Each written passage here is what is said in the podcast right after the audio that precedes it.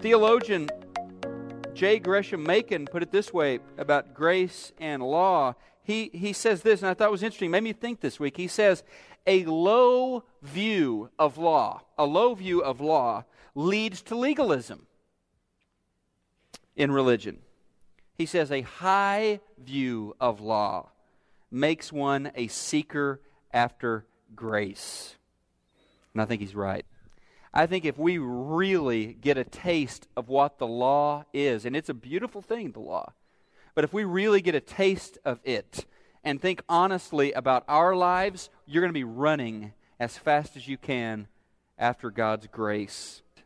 The logic of grace, there's not really a logic to it. It's, it's in many ways irrational. The, the arithmetic of grace would get you failed in a math class. I mean, if grace starts making sense to you, if you're like, okay, I think I got it figured out, you, you're probably a long ways off. Because frankly, the notion of forgiveness and mercy at no cost as a gift presented by Jesus and the New Testament is something that doesn't make a lot of sense. It doesn't add up. Salvation, salvation, think about that, not dependent on anything I do. Yeah, right getting forgiven of all of my sins, receiving the Holy Spirit in my life without having to earn that? It doesn't make sense. It doesn't. Grace is, is scandalously irrational. I mean, if you think about it, what is grace? What, what does grace look like? What does it feel like? Can something so scandalous so generous, so amazing, be real.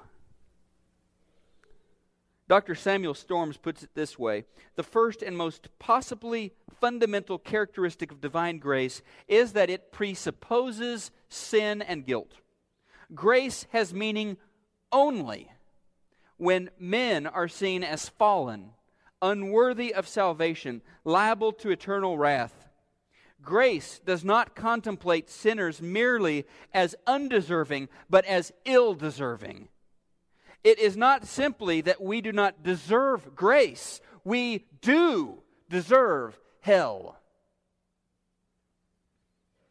So let's just, as, as we are on this journey of grace, we who have wandered from God and have been called home, as we're on this journey, let's just think of a, th- a few quick things this morning that you can take with you. The first, you can fill this out on your outline this morning, is that the story of the prodigal son is our story. It is your story. It's my story. We, we're not intended to hear this story and think, wow, if God is so good to the wild child, imagine how great he's going to be to me. I mean, the point of the story is not to say, man, if he is so good to a bad guy, what about a good guy? My friend, you are the bad guy. You may feel like the older brother sometimes. You may struggle with being the older brother, but you, if you have enjoyed God's grace, you are the prodigal. The second thing that I want you to remember today is that when we come to God, we come with empty hands. We come with nothing to offer. Now, we know after looking at the law that every one of us is a lawbreaker. We know that we haven't kept the Ten Commandments and, and a lot of other commandments in Scripture. And so I'm not only saved by grace, I live in grace. I hope in grace. It's my past, yeah, it's my present, and it's my future. Everything I have, I received from Him. The third lesson this morning when a broken person comes back to God, I love this image of the character and personality of God. When a broken person comes back to God, He throws a party. I'm going to be real honest with you this morning. I, I am a recovering legalist. I, I'm sure a lot of us are. I'm a recovering legalist. I, I, I love God's grace. I leap for joy in God's grace most of the time. Some of the time, I feel the cold, severe, judgmental grip of the older brother's claws on my heart.